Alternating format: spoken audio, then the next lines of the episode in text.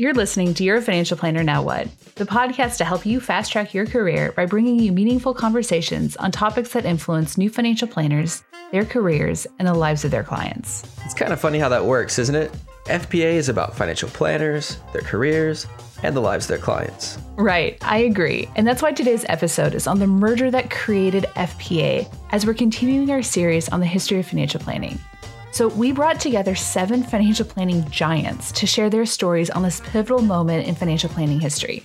I think it's important to note that this is much more than just about the F P A. So as you listen to this episode, you'll hear the deep commitment everyone has to the profession and why the creation of one professional membership organization was such a monumental moment in our profession's history. Okay, let's set the stage. It's nineteen ninety-eight, nineteen ninety-nine, and the world looks different. This is before nine eleven, Facebook, and Gmail. So Bill Clinton is president, George Bush, the governor of Texas, Obama is a state senator, and Trump hasn't become a reality T V star yet. So at this point, there are two groups that represent financial planning, the I A F P and the I C F P. And a merger between these two groups had already been tried four times in the past. So as you listen, you'll hear voices from both groups and learn what they brought to the merger. You'll discover how the two sides agreed, disagreed, and came together to form the F P A. So up next, you'll hear everyone introduce themselves and their roles in the merger. Let's jump right in. Elissa Buie, and I was the president of the I C F P in nineteen ninety-nine. I'm Scott Kahan, and I was a board member uh, of the I C F P in nineteen ninety-eight, and then transitioned into the new F P A board for two thousand, two thousand one. I'm David Brand. Hi, David. I'm David Brand. I was the executive director of the I C F P in nineteen ninety-eight and nineteen ninety-nine, and then co-executive director of F P A after it formed in two thousand. I'm Dave Yeske, and I was on the I C F P board in ninety-seven, ninety-eight, ninety-nine, and on the F P A board two thousand through two thousand four, serving as president in two thousand three. And I'm Joe Votava, and I was the president of the I A F P in nineteen ninety-nine, and then served as co-chair of the F P A with Elissa Buie. And I'm Guy Cumbie, and I was uh, president-elect of the I C F P in nineteen ninety-nine, and uh, president-elect again of the F P A uh, in two thousand, and then president of uh, F P A in two thousand one. I'm Roy Diliberto. I was uh, vice president of the I A F P in uh, ninety-eight, president-elect in ninety-nine. Uh, was on the project team with uh, four other people from uh, I A F P and five people from I C F P. Uh, became president of uh, F P A in two thousand. So to talk about the landscape of financial planning, I think it'd be helpful to talk about what were the differences in the group. So first of all, I'll start with you, Joe. What was the I A F P, and what was that? What did that organization stand for? Yeah, well, the I A F P was kind of, I would say, the broadest group of financial planners that were out there. So the I A F P had the uh, umbrella sort of uh, invited corporate people that wanted to Uh, work in the field of financial planning and to bring products and services there. Broker-dealers who were also large uh, financial planning type firms who wanted to be part of the financial planning scene. And then all kinds of individuals, certainly C F Ps, but also C H F Cs. We had uh, C P As, and even the occasional lawyer uh, would find their way into the I A F P because they were just learning about financial planning for the first time.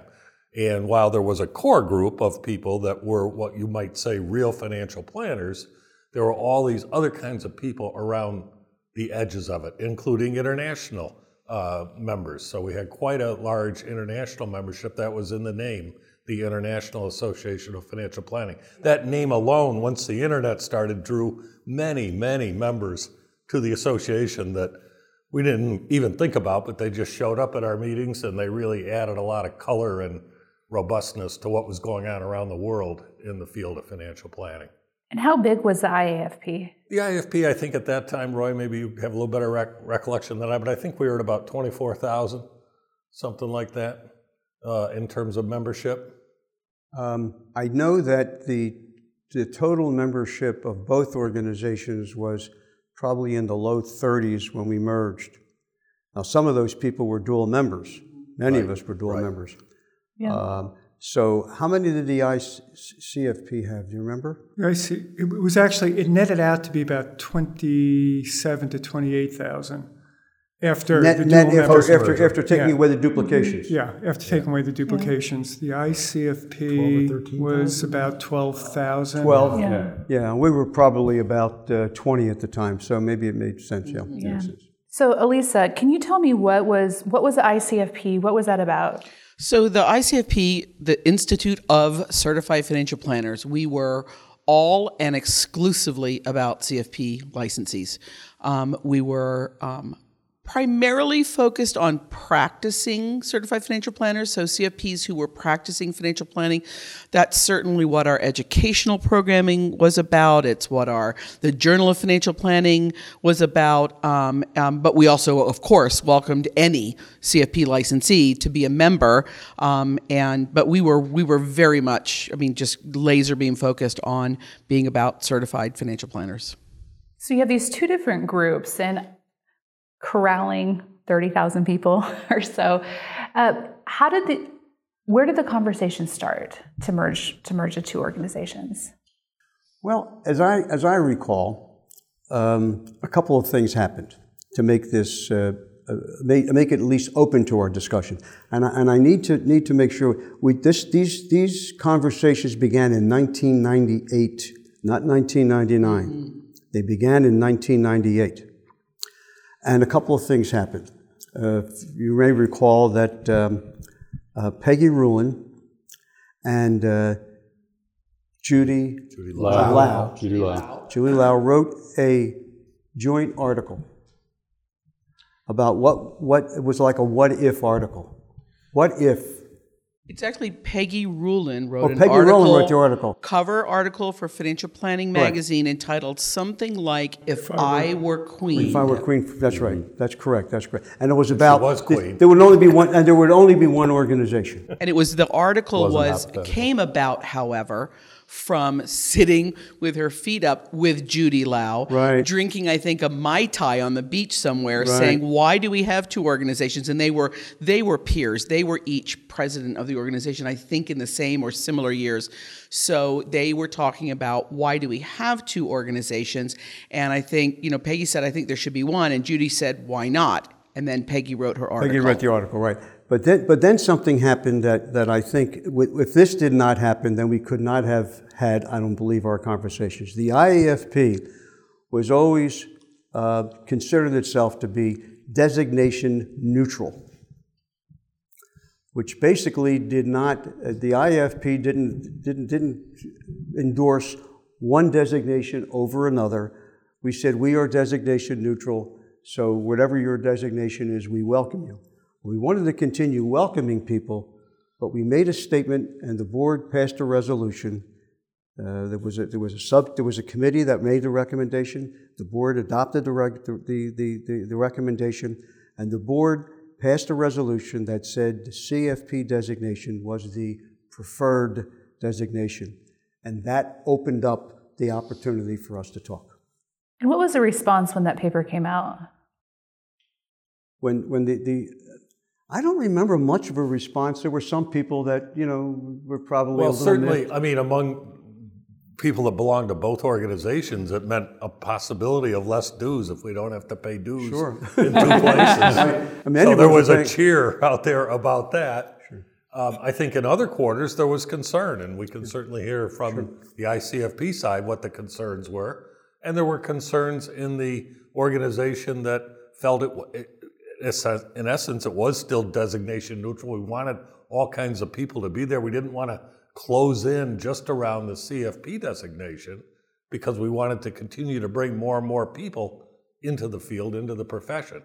So there were those, and we had C H F Cs as members. We had, you know, C P As with a P F S designation. We had other designations in financial planning, maybe not as strong or whatever as the C F P, but they were they were adamant that we not do this because it just what you know it would ruin what we had put together. And the paper itself didn't trigger any of this. Right. It was when it was when the two organizations actually started having a conversation about the possibility of merger that members of each organization began to have a reaction. And you know, there were there were there were um, you know there were a lot of negative reactions on the I C F P side of people who didn't want to be part of an organization that would allow anyone other than C F Ps to be a member.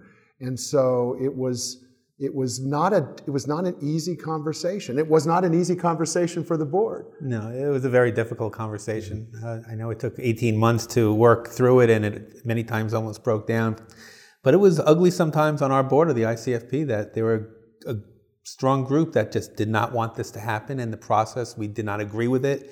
Uh, and there was a lot of back and forth. The good part is at the end of the day, we all got along, could have a drink together or whatever. But during those board meetings, there was a lot of contention over the process and why are we doing this. So the I C F P really wanted to maintain you had to have a C F P to be a member of this that organization. That was the key to it. We wanted to be a C- we were a C F P organization. And the question was, did the I A F P, in accepting the C F P, know what it meant? And we had passion about it, which a lot of people still have about it. And that was the key to us, was the passion about, around the marks. That was the key. From the I A F P side, we came at it more from, say, a business point of view. So we had on our board, and as members of the organization, larger corporations, people with a lot of corporate background. Um, our meetings were relatively successful because of the number of people who came. We had a fairly good-sized budget. It was nineteen ninety-nine. The stock market was going crazy. So we had a very nice war chest of money. Um, and we we sat there and we said, well, what's the future? And the future would be, if David and his team got it together here, the C F P would someday emerge as the financial planning professional. So from the I A F P's point of view, it was like, okay, we have to at some point here say that is our mark and that is what our brand and what we want to drive it forward. So there was a lot of, I would say, high-level business thought put into why it made sense for the two organizations to merge. And the interesting, one of the interesting pieces about it is that the I A F P had always, I mean, it was the International Association for Financial Planning. So it had been about the financial planning process, about doing financial planning always. And then the I C F P had been about C F Ps doing financial planning. So when the, when there was a, when the surface was was, you know, whatever, when that, when it was cracked that we, that the I A F P now was saying that if you're doing financial planning, you should be, it's best if you're a C F P. I mean, that's really what created the opening for us to have the dialogue. And so, this may be stating the obvious, but what's the significance of this? Like, looking at the larger financial planning profession, like why, why, why was this such a big deal that, that these two groups came together? I'm feeling a strong urge to interject, if I may. Please. So before we go to that, yep. To date this thing, it was early nineties, not late, because Larry Carroll, the, this, the time that it took was the second time. It was the second time. There was a Correct. previous attempt at this. It was early nineties, not late nineties. The right. time that it took was late nineties, and it was Larry Carroll. Now, I was involved in both organizations. I was doing the chapter leader thing. I was, excuse me, society leader in Fort, in Fort Worth of the I C F P, and I was simultaneously chapter leader of the I A F P. Okay, and that's and uh, who was it on the I C F P side? It was a, it was an implosion when Larry Carroll and somebody, I don't remember if it was Lou Walker or who it was, when they came together in North Carolina, I believe, or maybe in Atlanta. Uh, it was an implosion. So the, the it was it was not there. There was no Glenn Tecker. Okay, there was no uh, organizational consultant like we had the second time, the time that it took. And it was also more dominated uh, by the volunteers. There was less David and Janet, uh, professional executive director, help in the process. So personalities at the very top clashed hard. I don't remember. Does anybody here remember how, what happened on that? Who, I, who, I, I do remember the Larry Carroll. It fell, it fell apart. It looked, it looked it, like it, it was going to. It just fell apart. It yeah, looked like it, it was going to happen. Then it, it fell apart. It fell apart. So Peggy revived it. Yes. With her article. That was a, that was a revival of the conversation, probably almost a decade later. I mean, a long time passed, and yep. it simmered, and and both organizations grew during that period of time. And then when Peggy wrote that article, that that restarted the conversation. And if you yeah. rewind even further, from from the Larry Carroll era. Um, Paul Fain will talk about walking, you know, taking long walks with his dad, Kemp Fain, who said probably a decade before that maybe um, that it makes no sense that there are two organizations. And, you know, in my vision, there will be one organization, and I hope that yeah. happens. Yeah. yeah, I think our, our concept, again, coming from a bigger background, was it needed to be larger. One organization could be larger than two, and you needed size in order to have political persuasion. You needed size in order to make a dent in the public's mind as to who is a financial planner. So we always had a goal that if we could get together, it's we could get mass. to a, we could get to one hundred thousand yeah. members. Yeah. We would have critical mass. People would listen to us. You know, at this time and, and even today, we still have many financial services organizations out there competing with the minds of, of clients and people. And so how do we, if we have the right idea, how do we get together and make this bigger and make this better? And, and there was a lot of frictional loss. Um, you know, it's not that we, we competed. We didn't compete in an ugly way. No one, you know, we weren't taking out smear ads against each other, but the two organizations were competing for members. They were competing for sponsorship dollars. They were competing for ad space. They were competing for, and, and the lobbying space, as Joe said. And so there was just a lot of frictional loss that we saw could be gone if there was just one organization focused on financial planning. I recall vividly the, uh, the how wasteful and crazy, it's, how, how duplicative it seemed when I would trot off to Stone Mountain, Georgia with Janet for chapter leadership stuff for the I A, and then trot off to Denver with Marv to do the same thing for the I C. Same thing, going going east and going north, you know, for exactly the same thing. In, in fact, we this this was not approved of by either national, but we merged them locally long before. In Fort Worth, we merged. Mm-hmm. We had our meetings. We didn't really merge them, but we had our meetings together because it was absurd. Right. So you talked about the frictional loss. Like when, so when they merged, was there, I mean, there were members who didn't go with the F P A that, that went with, that just left the professional organizations? You know, I don't, David, yes. what, are, what were the no, numbers? Very, was, very, very few. There was very, very there little were, fallout. Not a lot, but there were. There were some yeah. people that were There were, there were, there were some very disgruntled people. So, some very some non-C F Ps yep. did leave, who had been I A F P members, did leave, and some of them a little noisily, but I'm tell I bet we could count we could certainly count them on all the fingers in, and toes in this room. I mean, it just was not. There was many. Very little loss. And one of the things that's important to remember is that the merger took place officially January first of two thousand. Um, and two thousand was a year in which the dot-com bubble burst. Yep. And we went into a market, we went into a severe, we went into a recession and a market decline that continued until early two thousand three, punctuated by nine eleven, and it was a very tumultuous time. And a, there were also a lot of members who dropped out because during rough times like that, people just drop out of the profession. You know, there are people who are kind of living on the fringes, and they always drop out of the profession, or they at least or out of the associations. They're, t- they're tightening their yeah, belts they, and they, they drop still out of the association. But they're doing yeah. so. It's, so you know, whatever the high water mark was at the time of merger, it was inevitably going to drop off during those next three years because we went into a recession, we went into a market decline, and all that goes with that. To give you a sense of the level of membership support, the I C F P needed a membership vote in order to approve the merger. I mean, one of the great professional experiences of my life was spending nineteen ninety-nine with Elissa, literally traveling the country, just about every I C F P society. And we, the end game was eighty percent. This is extraordinary for a volunteer professional membership association. eighty percent of the I C F P members voted in the election, and eighty percent of those who voted voted for the merger. That's a pretty extraordinary number when you think about the value-passioned Uh, centricity around the I C F P membership. It was in the I C F P bylaws that there had to be. The members had to vote. And some of those, some of those society visits were not comfortable. I remember going to the L A Society, which had a, you know, which which you know, the members had been the, lead, the especially the leadership had been very vocally opposed to merger, and I presented representing the board. I presented our you know our rationale and our recommendation, and uh, at at the end of my presentation, The, the the group that was there basically said, "We trust you. We're going to go with it."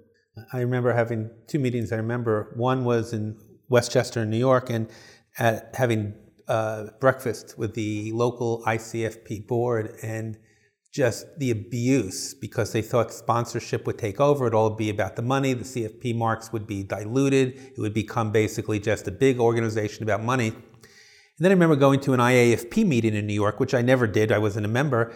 Uh, and all of a sudden I looked around and I saw a handful of people that I used to see at the I C F P meetings. And I was like, there's more crossover than I believed yeah. and thought. So it was interesting. I mean, when you th- the, the complexity of merging these two entities is pretty extraordinary. One, you've got the different organizational values. Second, you had, at the time of the merger, approximately, the local communities at the I C F P were called societies, had about eighty-five I C F P societies merging with about one hundred twenty-five I A F P chapters. In addition to that, you had two competent executive directors who had completely different organizational and staff cultures. You could not have had a more complex puzzle to put together. But somehow you had to have a, a higher level vision that was the calling that people continually had to sort of lean into. It was not, it, it's quite the challenge. And so you were executive director, so that, you know, for the listeners, that means that you were you're really the one in charge of making it happen. Yeah, I, I, I mean, so you need, it, it has to be a perfect alignment of the stars. If you don't have the right volunteer leaders, I've been involved in about five or six of these mergers. If you don't have the right volunteers at the right time, you can't move up the mark, off the mark, because it can't be staff-driven. I don't care who you are. Then you have to have executive directors who are willing to set aside a certain level of, of ego. I mean, both Janet and I had our own way of running the business, the other organization. So can we can come together for the good of, of the profession? So that has to happen. And then there needs to be a compelling enough vision to create the new organization, which is sort of funny. I'm laughing because we didn't know what we were going to call the new organization. Was, so it's one so, of my questions. So yeah. we, use, we use the placeholder name of T N O, the new organization. The new organization, T N O. Yeah, T N O. We almost called it the new association, but that would have been T N A. so, so, so yeah. So it's not. So you need a lot of things. I've I've seen mergers fail because staff people get in the way. I've seen mergers fail because you don't have the right kind of higher vision values from volunteer leaders, or you can't, and especially in nonprofits, which are people come together, passionate people around a common purpose, but they are really stuck from an ego, from an egocentric standpoint on who they've been. So it's it's pretty, it's an extraordinary lift. So I have a little different take on that. Please. Surprise. So David taught me well about not getting outcome vested. And so we go into this deal, and I'm thinking it's a dance. I'm thinking it's a talk. You know, we've got these two merger teams, five individuals from each organization, meeting regularly at your favorite place, the O'Hare Hilton in Chicago, and way too regularly, right?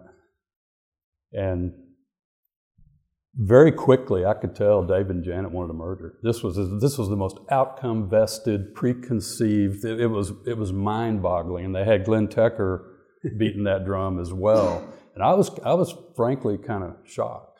I, I thought we were having talks to see if there was a good fit, you know. I knew I knew that it had washed out badly once before, several years prior, and I thought probably a little better shot at it this time. But I was it it did not come across to me as not being outcome vested. It, it seemed to me like a highly preconceived conclusion, I think. Yeah, and I, I would agree. I mean, I was, there were people, I was a little stunned. There were people on the board because when we went through this process with Glenn Tecker, and I remember I was uh, ninety-seven my first year, so ninety-eight the second year, but we had new board members who didn't understand what was going on. And here we're being presented with, here is the end goal, one organization. So yeah. we work backwards or we work to get there because we know what the outcome is. And we're sitting there saying, that's not the outcome we want. We have no desire, so why are we doing that?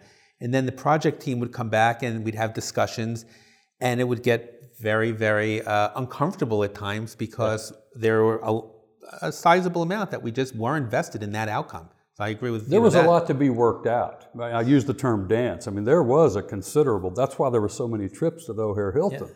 There was a lot of conversation to be had. It was not going to be a slam bam transaction. Including, including things like um, if the organization was going to take a media source and refer them to an expert, would the expert only be a C F P, yeah. or would we send them to other experts? If we were going to, if the public came to the, the association looking for a referral to a financial planner, would they only be for, referred to a financial planner who was a C F P professional? Right, but, but those conversations were only after the decision had been made.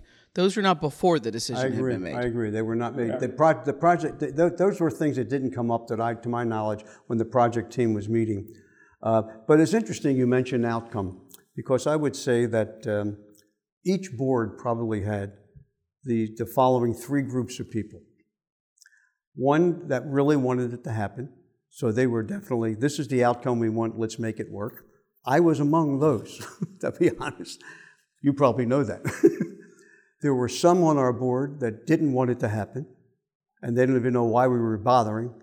And then there were some who were open-minded. That's And I, my guess would be that's what your board looked exactly like, too. Exactly the same. And, and, yeah. and Joe, Joe made a comment that was interesting in that we had some heated conversations, but the most heated conversations occurred when we were with our board. yeah. Yeah. That's, that's, that's yeah. when we had the, the, the, I, I agree. the most disagreement. And, you, and my guess is you had the same thing happening. Exactly. I'll share a little bit different take on the... Because I know in these mergers, and I know with Elissa and I, we talk about it all the time, you cannot make this happen if you're overly attached. You cannot make this happen unless you surrender to whatever outcome is going to... There is a... There's sort of an elegance of being passionately involved in pressing case and being a part of the journey, and also completely detaching and surrendering. Or this, or, or it doesn't work. It's almost like buying a house. You can't get too attached to that. So there was a lot of passion In, in trying to make this happen, but there was also a great deal of detachment and surrendering. Because if you don't if you don't do that, then you're not open to feedback from your members. You're not open to what the landscape is telling you. So I agree somewhat, Guy, that there was a lot of passion. Yeah, there's a lot of good here. Let's see if we can, can make that. But there was also a tremendous amount of surrender. I remember talking to board members about if this doesn't happen, what is our strategic thinking and plan moving forward as as as an I C F P unmerged? Yeah, we, we had that conversation yep.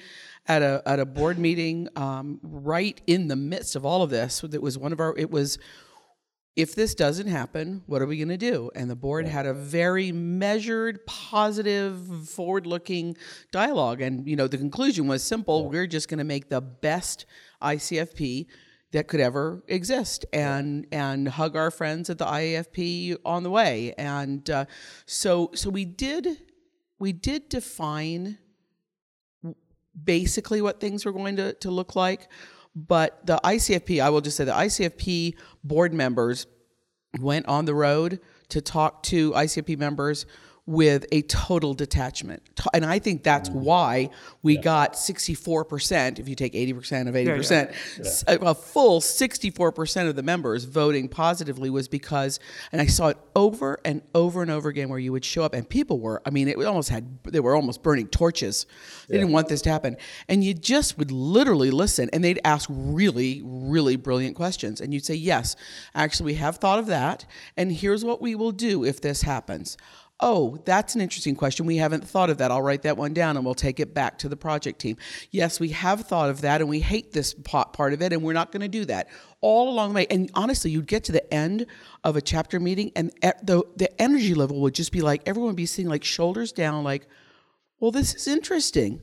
Actually, this sounds like a good idea. And it was it was truly, even if you had a personal opinion, you can have a personal opinion, but being truly detached is why I think it happened the way it happened and why it went as well as it went. Yeah, those three groups that we had, that each board apparently had, the pros, the cons, right. and the, und- and the undecided, open-minded, whatever. Uh, the on the I C F P side, the third that was con had a name. It was the Gang of Five, and two of them are sitting in this room. yeah, I, I... And you know who you are. Oh, yeah, yeah sure, sure. and, and here's interesting. When we when we, we had these project teams meetings, we, we, I don't know how many we had. Uh, it, it was it was more than I wanted to have. I re, all I remember, it was very stressful. If I, recall, I mean, it just was very stressful. I joked, but this actually happened, that I got back from one of those Chicago trips, and I was going upstairs to bed later on, and there was a bottle of Ginkgo biloba on the the stairs. And my wife said, take two every day. so, so obviously I was, I was, I was showing my stress. But there were a couple of things I think about that, something that came to mind that, that this, I don't know that this had the impact on the I C F P members that I thought it had, and I don't know that you even remember it.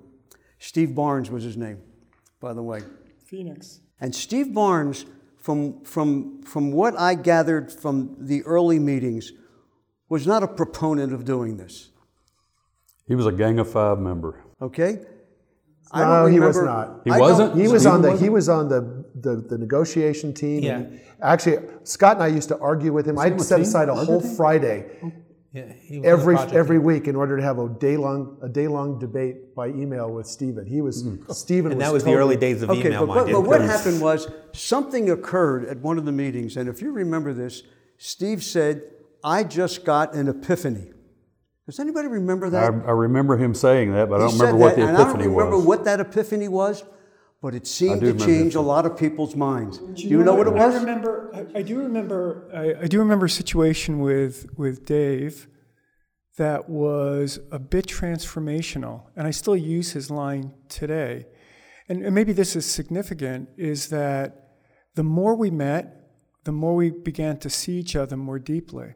I mean, you have images of someone be, oh, you might see someone sort of walking around, but the more time you, you eat with someone, you talk to them, you spend time with them, you understand who they are more deeply. I remember Dave at one of the first joint board meetings or pre-joint meetings saying that, you know, you have to see people as something more than two-dimensional. And that always stuck with me. And there's something that happened in the process where we got to know and trust each other more. And you just, you have to commit to be to be in each other's lap a whole lot, and I think that's what really changed it. And maybe that's part of what changed Steve Barnes around too. I don't know what it was, but but but then the next thing I think we did that facilitated all this was we made a decision. Okay, the project teams have done as much as they can. Now we have to have both boards meet together. Right. Exactly. And that, and I remember you and I in the hall, jaw to jaw. Okay. Those are my memories as well. Every time we would break, I'd head for the men's room and I couldn't get halfway there, and Roy's in my face like, no, no, no, you don't understand. Let me tell you. And Janet McCallen had mimosas I mean, for just, us for the board did, meeting. At, that, the at that point in time, you just didn't want this to happen. That's true. That's true. And I, would, I had to show you why you were wrong. So Dave, what you, you know, we're kind of pointing you out as one of this Gang of Five, if you would. What changed your mind? Like, what was that process like for you? You know, a couple of things changed my mind. First of all, I, I, I did, you know, under the tutelage of David Brand over the, the, the, you know, almost three years I'd been on the board by the time this decision was made. Uh, you know, I, I had gotten a little bit better at starting to l- be less outcome vested and to trust the process, to trust the, the board process, our board process, and um, and to live in the dialogue. And I also began to see...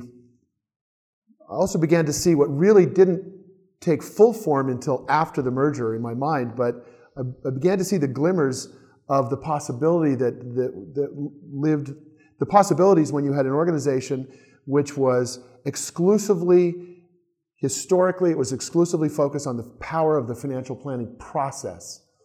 And an organization, and, and we know that's a very powerful process that can transform lives for the better, right, through the financial planning process. And and you had another organization that had that was solely and exclusively focused on individuals who'd been certified, certified financial planner professionals, uh, whether or not they were practicing financial planning, although, as Elissa said, the majority of them were. Uh, but really, it was the mark that we were focused on, holders of the mark. And when you combine the two, where you have an organization that's about the power of the process and acknowledging the power of the process by saying, but the process should only be wielded by those who are certified, you know, that just, I don't know, that just, that that started to become ever more compelling. With with all the back and forth and the, I wouldn't call it fighting, but arguing about things, at the end of the day, we would always say, raise your eyes up, look out on the horizon. What do you see in the future out on the horizon? What you see is a competent, ethical financial planner who can help people.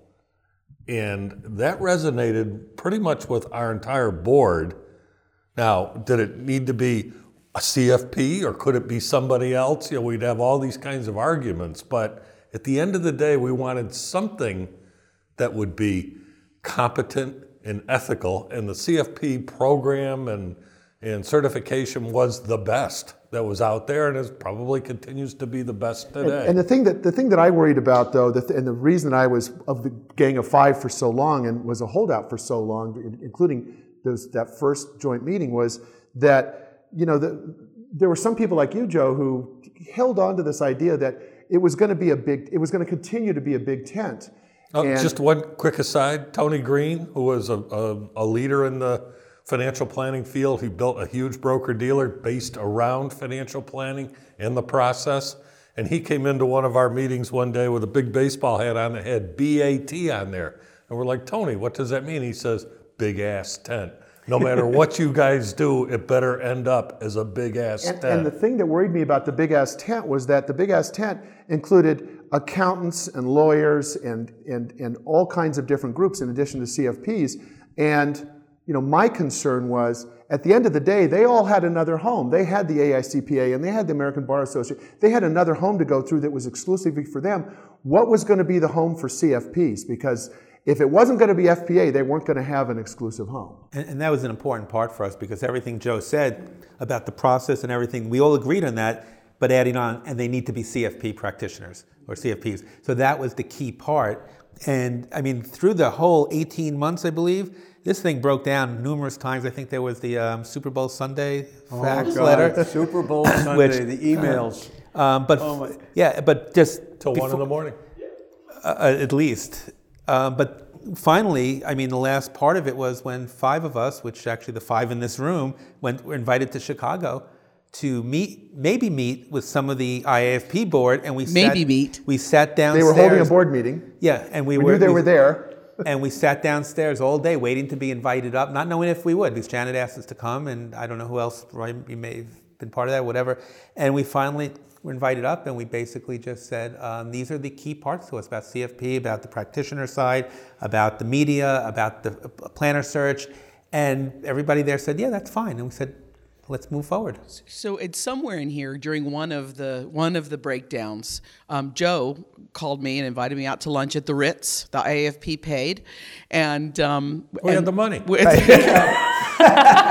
That's the and we theory. We had the passion. And, um, and and basically we just looked at each other and said, all right, what is it that What is it that your board needs? What is it that your board needs? What is it that you need?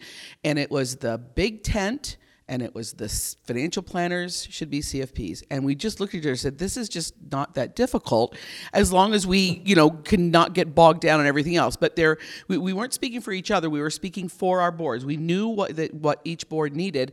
And and it just, I mean, I'm not taking credit for anything. I'm just saying it was just an interesting, it was one of the interesting flexion points that I think gets to Scott's point of, of we, we it kind of synthesized down to, or synthesized up maybe, to the big pieces, and we realized that that looking at the horizon, it really was going to make sense, and so we were going to take a breath and figure out how to work out. And at that yeah, point, Elisa said, what I really need is another glass of wine. Yeah. It's one of the other things, it's really interesting because, because some of the people on the I A F P board were adamant about the fact that we needed to have a, continue to have a broker-dealer division. And I know that that was a bone of contention, and finally the I C F P agreed that we would have a broker-dealer division. And and and the the irony about all that is that at some point in the future, when we began to advocate uh, for the against the, the broker-dealer rule, the, the Merrill Lynch rule, uh, they were in conflict with us, and they found that that what we were advocating for and what they were advocating for was not compatible anymore, and they break off, and we wound up without a broker-dealer division. But we could have never had this merger without the broker-dealer division. That's that is such a great example. Yeah. That is such a great example, because there were there were so many others of those kinds of details. I A F P had a lot of different um, task forces and, and committees and stuff, and the I C F P had really whittled down, really core, you know, core committees, and so we were all up in arms. We don't need that many committees, and and and we leaned in and said, well, that's silly. Why are we arguing about this? Let's just have them. And and I probably can't remember things, but there were things the I C F P absolutely had to have, and I'm sure the I A people said, um, oh, no, we can't have that. And it's like, and they leaned in. And the, the, the details became not unimportant. We spent a lot of time on them, but they weren't the deciding factor. Well, and many of those details, we figured, okay, we agreed we're going to do this. We actually then had to go out and sell it to our members or whatever. But after that, we thought, okay, that's the hard part. The hard part when we all got together and discussing all the little details, and I mean, the, I remember conversations. Do we give certificates? And a lot of us said no, because people will put it on the wall, see a certificate from the new or, uh, T N O or whatever it was going to be called, saying that's like a credential for those right. non-C F Ps. And we said, we don't do that. And, you know, every little thing negotiated in wordsmith, and you had thirty some odd people working together. We see these were joint boards now. And With, so within the C F P that was, and, and all the credential, the big tent versus the C F P centric, as we called it. There was, between the two merger attempts, the one that blew up in the, in the early nineties and the one that took in the late nineties, there was a credentialing war that happened behind the scenes between the two organizations. They both formed a registry. They both formed a registry as a credential that was like the real planners. I A F P did it first, and I think Jack Blankenship did it in response at the I C F P. Remember that? Remember the registry? I remember the I A. You remember registry. This, right? I remember, I remember, I remember I, Jack Blankenship showing up at our meeting, yep. okay, selling us on the fact that we could not have a registry.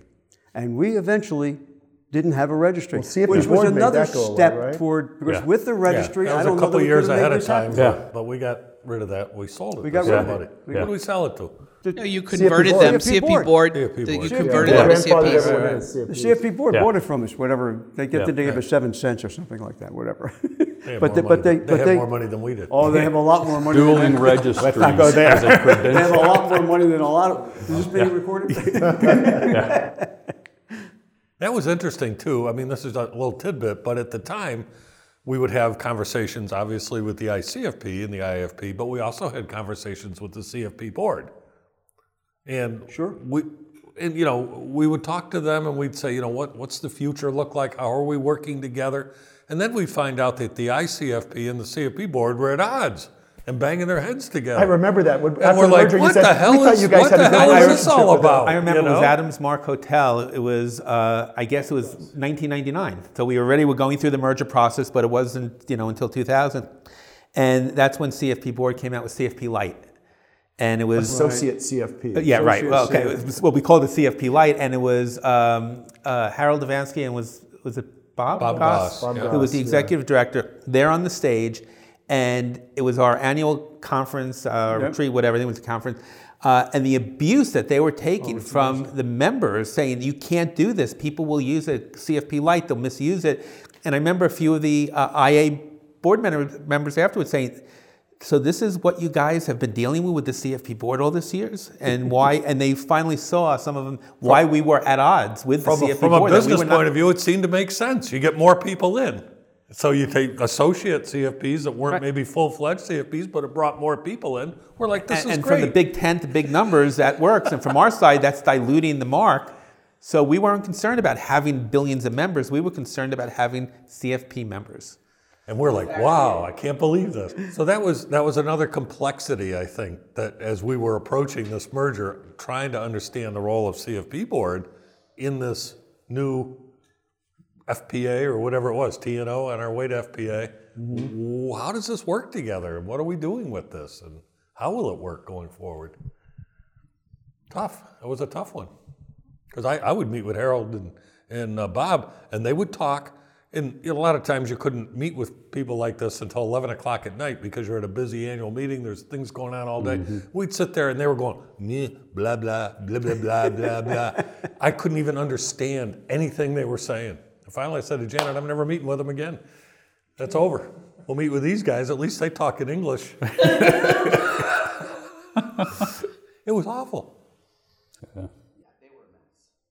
So when we, when the two boards finally struck the deal from the two merger teams that each organization had, going back and, and kind of bringing their boards on board with with it. Then the two boards, you know, had their votes, and of course on the I C F P side, the vote was just, okay, now we get to go out and sell it to the members. I, I A didn't have that issue. What that wasn't in their bylaws, it was not a constraint. But all it did with us was just create a massive sales challenge. to go, you know, campaign around the country in person at all these chapters trying to make the case. Societies. So, excuse me, societies. And, and yeah. Making the case for why, why, you know. And we had to and, believe it ourselves, which we did at that point, yeah. because even the Gang of Five was fully into it. And I remember a year or so before, part of the issue we had is some of the leadership in our group, as no one's in this room, uh, when some of us said, well, I can't support that if the board voted. I remember somebody saying, well, if the board votes, you have to support it. And I remember saying, I will resign the board if I don't believe in it. I'm not going to yeah. try to yeah. force something on members that I can't buy. Yeah, not and, something and like that. You're right. We did. Just, it, yeah, you, they were, you, you don't know, have to go with the board. And it once, was anything but a foregone conclusion that the members were going to say right. yes. It was nowhere near a foregone conclusion. It took us a long eighteen we months were really to get wondering. There. Yeah. And we did not know if it would happen. And we were also, we said, if it doesn't happen, we're okay with that. We'll move yeah. forward in what we need to do. We, but we went out there and it was... And, and on our side, we didn't have to go out there, but I got on the phone and called every former president of I A F P and interviewed him for a while and said, does this make sense? I mean, you've been in this as long as I have, a lot longer, you have a lot more history. And to a person, they said it makes total sense if you can get it done. So good luck, get it done, but it what makes total sense. What was interesting too, and you may have heard it uh, more from your side, was that when I'd go out to local meetings or something, people would say, how come they get the vote and we don't? And yeah. it's the bylaws, we don't control that. And I was happy I didn't have to deal with that, you know, speak to your uh, association. But note, note they're not in the F P A, but that is not in yeah. the F P A. Actually, actually, actually, a vote a vote to merge or dissolve or anything major like that, it does still require. Oh, does that still require a vote? I don't remember that. We left certain things in there. But I know I know most of those things that you needed to vote on. We, we that was that right. Was we used to have to vote. We used to have to vote on on the the, board, pres- the, the board slate or the, the president slate, at right, least, right, right. and we, we would get that. two and a half percent of the members yeah, yeah, would send votes, yeah. which is why it's even that is even, however, an argument for why it's even so, more remarkable that eighty percent of the membership right. voted in yeah. the merger. Right. So y'all decided to to make this merger. The vision of an organization and the mission, I mean, that's very much the core of what everything is about. How did you decide on a mission and vision statement for, for this new organization? That was what well, the meetings wait, in Chicago wait, were doing. Well, but wait, doing. You, you're before we even got, we, we, how many hours did we spend on whether it was going to be Financial Planner Association or Financial Planning Association? Yeah. Yeah. That, P R versus I N G. Ten oh, millions stuff. of dollars of, of human capital spent on the, that um, one. How about the logo? I mean, so okay, so let's talk about the name. So, okay, so we go from... Once it, it, once it got approved... It was still T N O. Yep. Okay, so it was T N O. And, and, and I said, we're not going through with this if it's T N O. We are not going public. And I remember talking to Elissa about it, and, and she's like, wow, we've got everybody. Everything's together now. We're just going to get this done, and we're going to get it done. And I, I said, think, I we are it, not going forward so, with T N O. If I remember, it got down to you got down to the Association for Financial Planning or the Financial Planning Association. That's pretty much...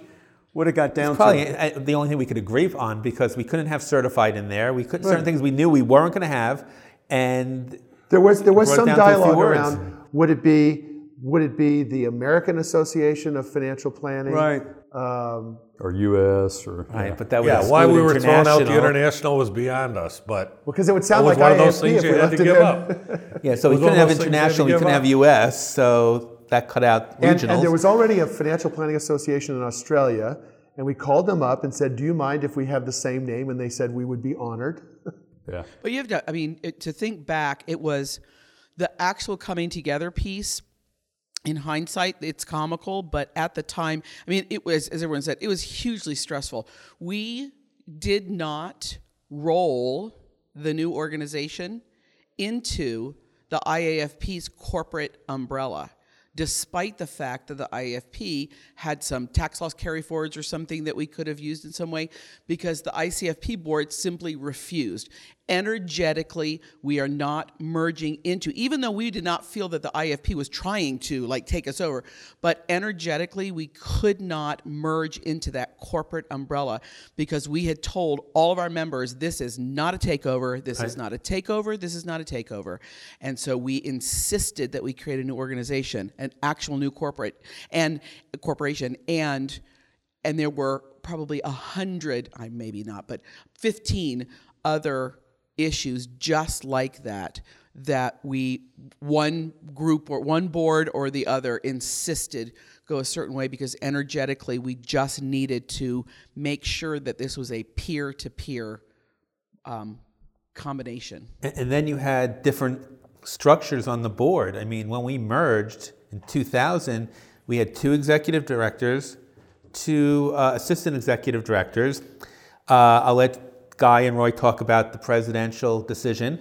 Uh, we had two, uh, we didn't have vice presidents on the I C F P side, the I A F P did, and there were people there that didn't want to give that up. So on the I C F P board, we had a, a vote to name two vice presidents, which Dave and I became vice presidents, so that we had two, now, each side now brought two. So we had four vice presidents, and we had thirty some odd people on the board, two offices, Denver and Atlanta.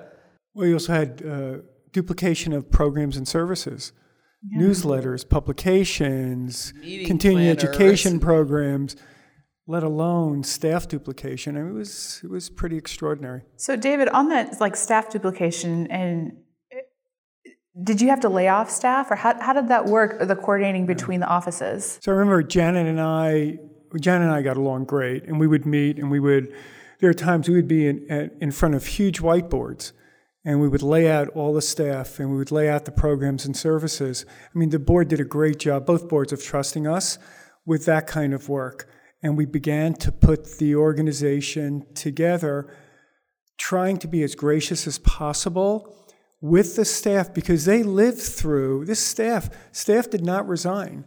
They lived through this whole process of wondering, will I have a job? So we tried to be as accommodating, gracious as possible. And so it was a much larger organization to start. Now, over time, there was, you know, a certain amount of um, uh, constriction, and but yeah, it was it was ba- it was almost. It was almost just adding both staffs together as a start, but then figuring out how do you repurpose the resources so you're not duplicating efforts. And we also had, a, even at board meetings, staffs had different ways of, of working, because the I C F P staff was involved in our board meetings, they were involved in the discussions. I believe the I A F P staff, many of them were not involved. Not many of them. That's true. We only had, we only had Janet at our board meeting. That so they it. weren't involved. So all of a sudden you had I C F P staff who's coming in and I A F P. So there was a whole different way of dealing with the boards and the organization. It's just two, two completely, you can have two competent executive directors who have a completely different organizational ph- philosophy and cultural protocols.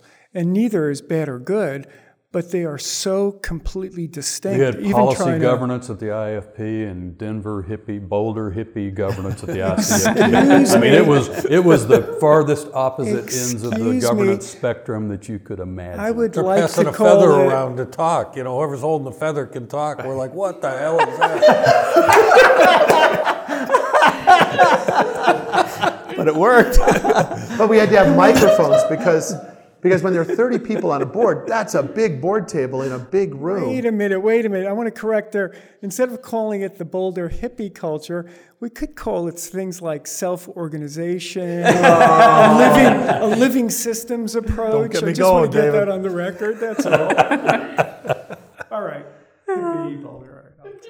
Uh, so you come up with, there were two president-elects, one for each organization, and now you need one president. Yep. How, What, what was, now let me, it was. A young man right there tossed a coin in the air in Washington, D C, a quarter. What, yeah, what happened? So, so that was that was Roy and Guy, who yeah, were the both right. president-elects. We were, we, were, we were both president-elects, and there were some people, uh, I know certainly some people on, on the I A F P board that did this, um, who uh, thought that each of us should serve six months. That was that was, hmm. that was. I never I never heard that. I never heard. Oh that. yeah yeah yeah. Well well there, there was there was some you know self-serving going on with that when that was happening. People in a hurry to get in the in line. Yeah I mean yeah let me let me let me hurry because I want to become president of this organization pretty quick. So there was some of that that went on, and then what happened was, you may not recall this, but there was a group of people, I think you and Janet, yep. and I don't remember people who had no axe to grind. Yep. On, on, on their future becoming president, who made a decision about how that was going to work. I don't know who else was there. Yeah, I know I it was mean, you and I Janet. Mean, well, it was Janet and I talking about, we, Janet and I could not think of one cogent wisdom-related reason on why it should be. You know, there's always an answer, right? You always think there's an answer. We would talk about it and talk about it. There was no reason for who it should be. So that's, hence, we came up with, well, if there's no reason, let's not push one and... leave it to the fate. Let's flip a coin. And, and we flipped I, a coin. And I think it probably set a precedent. Wasn't there an election in Virginia that was just decided by a coin flip? Yes. That, that was tied, actually. So maybe they knew we did that. Um, I think part of it was that yeah. on the I C F P board, once we were going forward with this, we had a lot of trust in the in the people. And really, it didn't matter if Guy or Roy was going to lead because we had faith and trust in both of you that it was okay. There was I don't think there was anybody on the I C F P board that had a vested interest in, oh, no, we need Guy versus Roy or whatever. Um, but some of that we can talk about later, filtered down to the chapters and societies, the structures oh, and yeah. how that played out. This is this is a really, I find, maybe my favorite point about the whole thing, what Scott was just saying, is that um, we were never adversarial with each other at all. The group always did get along well, but um, we were actually, um, through the course of the time that we spent together, we actually got really close. I mean, we, we got to be a really close group. We we might have sparred with each other. I mean, I started out, you know, saying something silly about Joe at the beginning. We might have all sparred a little bit with each other, but we got really close into a very trusting place. And so I completely agree with what Scott just said. Each one, Roy was going to be president and Guy was going to be president, and they were both going to do an exceptional job, and we all knew that, and and so we were good with that. I think Joe and I, I'll pat us on the back, I think we did a great job of sharing some space. You know, we were both chairs, and I think when you get elected to a position, you kind of, you know, you're kind of like, whoa, I'm going to get my space. And we, we shared our space as chair, and we shared it happily, and, you, you know, no no issues there. So you two did we, a great job. Jan and I got along. Yes, and you know what? Over thirty board members coming together. I mean, when you think about it, I, of course there was some some tension, but, you know, those were actually pretty remarkable experiences. It just all was in very, all. Yeah, I mean, yeah. There, well, I can remember some tension, but it was like, genuine, just differences of opinion, not tension coming from for the fact that someone was was was angry or didn't like someone or whatever. It was just like, no, no, this is a genuine dialogue. Let's you know, let's debate about it. But it did come. I think it came together pretty brilliantly, really. But there is, you know, there is whoever was going to be the next president. No, whatever you're going to say is wrong. I know. You'll get your two minutes after I'm done. Whoever was going to be the next president was going to come from one of the predecessor organizations. And while we all had these feelings kind of inside of us, when when the coin flipped and it came Roy, we said, all right, I A F P is going to take the lead going forward. And again, from a business point of view, the idea was we now have C F Ps in the tent with us, and we still have all these other people out there that we want to bring in and make C F Ps. So we need to be... keep our arms out, keep our arms really out and reach in. And Roy, to his credit or whatever, said no, because there was there were concerns. There were concerns out in L A that the uh, that the I C Society in L A would break off and start their own new organization and all this. And Roy said, no, we are going to be C F P-centric, and that's what we're doing. And you leaned in that direction, and it's like, holy crap, this was our guy, you know? I think Roy, what I actually Selling think, us out.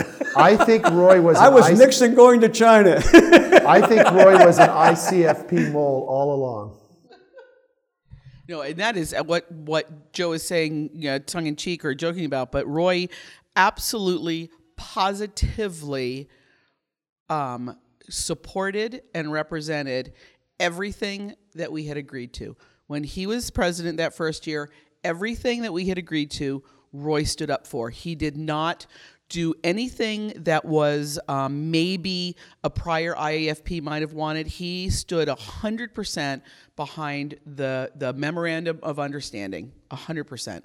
And I think that's a huge reason yeah, that the organization... The well, of well, again, I was a lot of credit I gave to Roy because yeah. when we came to that meeting in Chicago... And I remember we were invited up to have this dinner, and Roy was not in the room. He left, and I found out later because you were ready. We didn't know who was, you know, which angle people were. Did they were they for or against? And Roy, you know, we weren't sure, at least I wasn't, he was on board. There was board. a reason I wasn't in the room. The reason I wasn't in the room was that we wanted to put in that room those people who were leery about the merger and those people who were on the fence. And everybody in the I A F P board knew that I was not on the fence. Okay? And I give you a lot so of credit for not being there back, and letting that happen. If I would happen. have come back to yeah. sell it, it would have meant nothing. Right. But okay. when Larry Johnson came back and sold it, it meant everything. Right. mm-hmm. So this memorandum of understanding. Right. So this was a document that had to be crafted over time from a series of meetings and tons of walls filled with white paper and, and writings on them to kind of boil down what would be kind of the organizational structure going forward. And what would, you know, broker-dealer division, and then you probably remember a whole lot other of the details. But that was kind of the key document. Once we could get that understanding between the two organizations set in writing and people could look at that, we could move forward with it. But it was a, I think I have a copy of a signed copy of it. Yeah, well, you know, I, they, yeah. and they finally they finally eliminated it, yeah, but but it, but it was there for some for some years before they did that. It was still a, still a, a governing document, pretty much. Probably the gnarliest of the issues in that M O U was the uh, what what became the infamous second-class citizenship issue. It was the classes or group, right. different names of. Division. There was different levels of membership. Right, there was, there was. Right. We and, had to and create that, a, that was the the financial. If you want to move into division. the post-merger stage, was, that's where the friction it, happened post-merger. It had, what was the ten-year grace? Remind yeah, me what it was. It was the financial planning division that you had to be um, a C F P to be in it. I believe if you were a new member. If you came from one of the, well, if you came from the I C F P, you were C F P. Financial planner.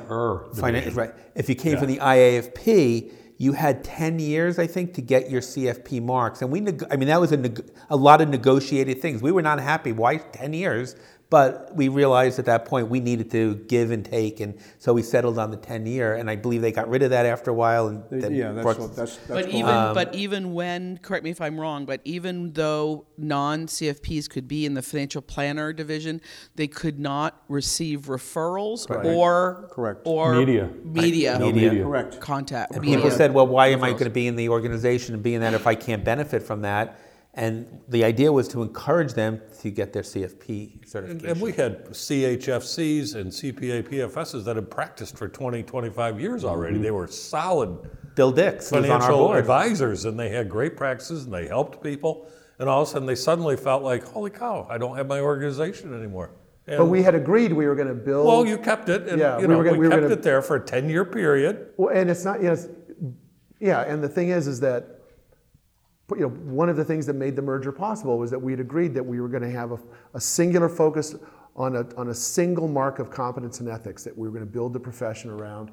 Even though everyone agreed that there are other paths to competency, no one ever denied that. It's just it's too complex a story to build a profession around. And to get the public to understand it quickly right. and easily. Right. I mean, that was the other thing. We wanted consumers to be able to trust somebody who is going to be competent and ethical.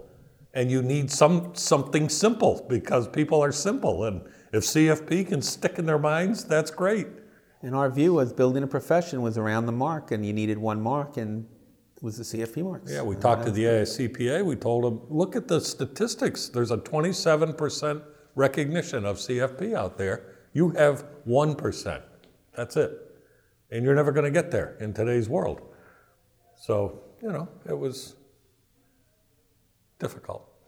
One of the things with the merger, talking about the local levels, you had chapters and societies, as we said, eighty some odd societies for the I C and one hundred twenty some odd chapters. To bring them together was a struggle because, similar to the national, when you went to the local, there were societies who was like, I don't care who's president. The I A F P had two, three president-elects and people backed up ready to be president. And the idea was that they would alternate, you know, years, but the I C F P, a lot of these societies, didn't have any real leadership structure for two, three years, and the I A F P had two, to, what I saw in some cases, two to five years of people lined up to be president. And it was it took a few many years probably for some of these chapters to work out their issues. You raised an interesting point, uh, Hannah, in that compensation was not ever discussed in any of our conversations or any of the struggle between the two organizations. Compensation was never an issue. That yeah, didn't come point. around until probably a decade later. Yeah. Well, you can't build a profession on compensation model. Right. What were you hoping for when this merger came out, like came to be? And what are the lessons learned through this merger that you would want to make sure that New Planners know and carry forward to future generations? A, a, a large organization that is focused on providing competent and ethical financial planning services and process to individual people to help improve their lives. To us, that was always the goal. We just wanted it to be big and to get there with enough size and momentum that it would make a difference. And but it, at the core, the core of what I C F P brought to the table and continues today through F P A is still the right core. It is it is helping people achieve their dreams and, and keep them peaceful at night, that they understand where they stand. Both organizations had their, their own traits, their standout traits and strengths. And I didn't have the frame for it back then when this was happening, but the way I would frame it now in hindsight, I've been a rancher for a number of years since then, and we call it hybrid vigor. When you crossbreed, you do it to create something that in genetics it's called hybrid vigor. And it's where you get the best of both worlds, you get a better creature. And that's what we were really striving for, was hybrid vigor in this T N O. I think we got it. Yeah, you know, one voice in Washington, um, which obviously made a difference. Um, you know, we weren't we weren't we weren't competing with each other um, for for things over which we shouldn't have competed. Yeah, what, what strikes me is, as difficult as the work is to actually get to the merger place, when you start a hybrid organization, the diligence that's required by leaders after the merger to make sure you're living into your core ideology, your values, your envisioned future is extraordinarily important, because mergers fail not because of, you know, economic efficiencies or something.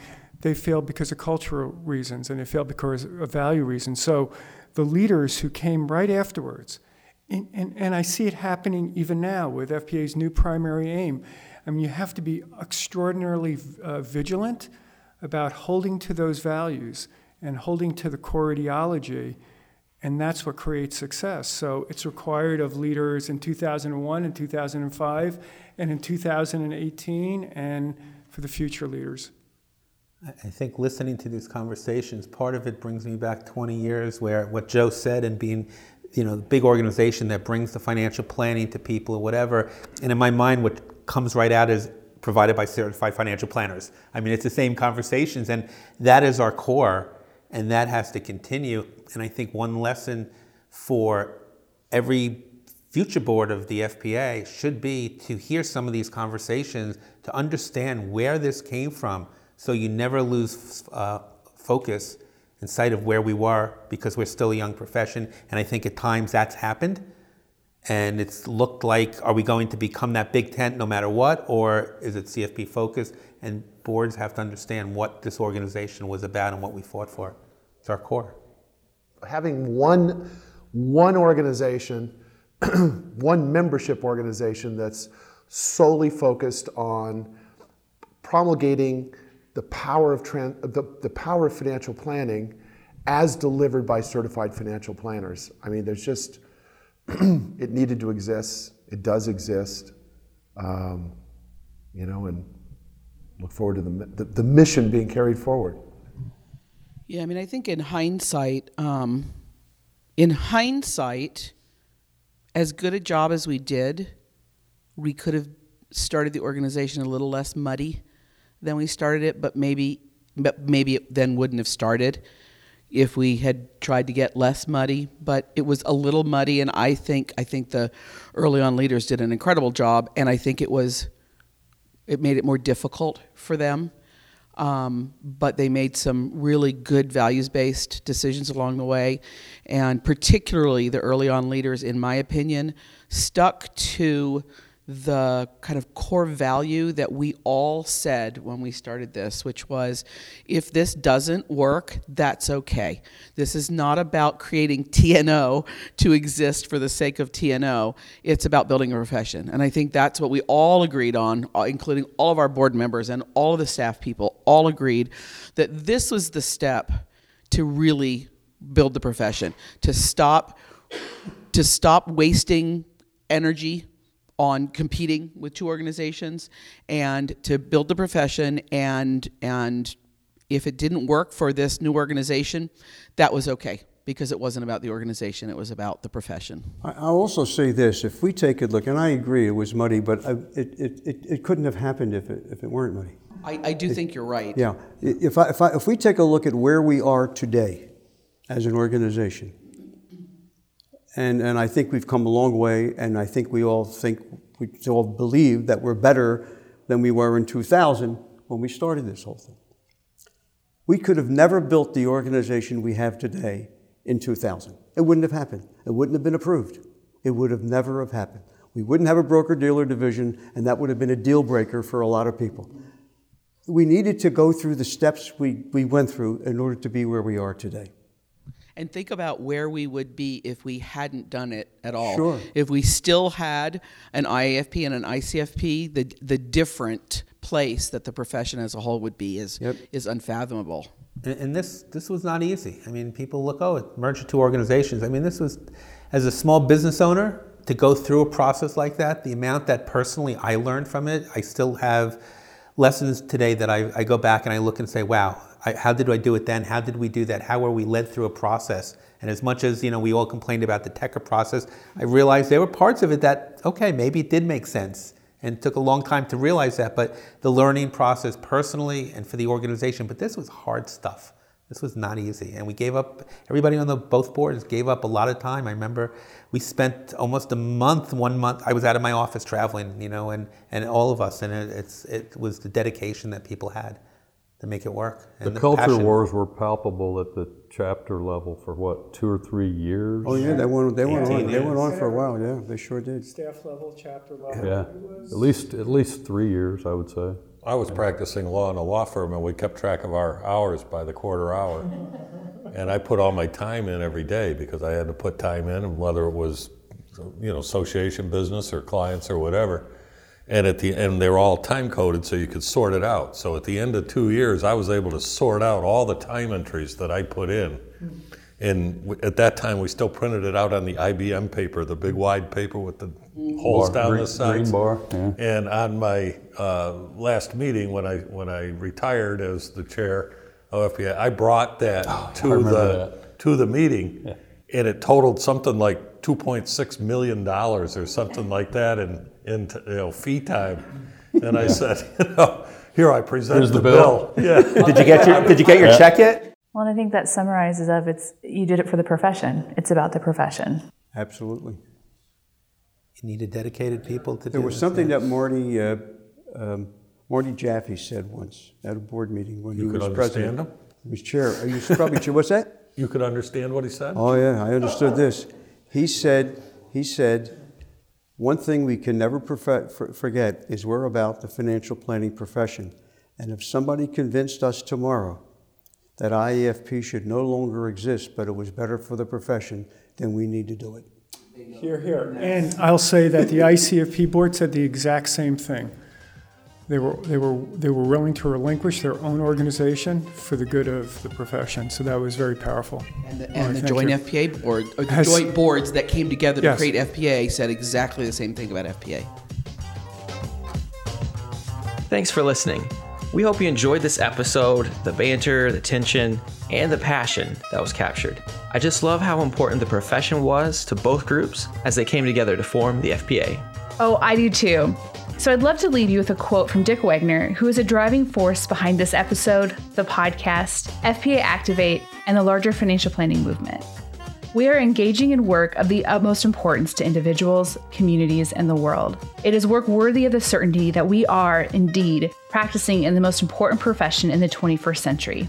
There is simply too much at stake for too many highly motivated defenders of the status quo for us to believe such stature will be handed over freely. That means we must know who we are together with fully grasping the inherent nature of our work. It means appreciating the implications of our work and claiming it as our own. It means thinking both historically and futuristically. How did we get here? And where are we going?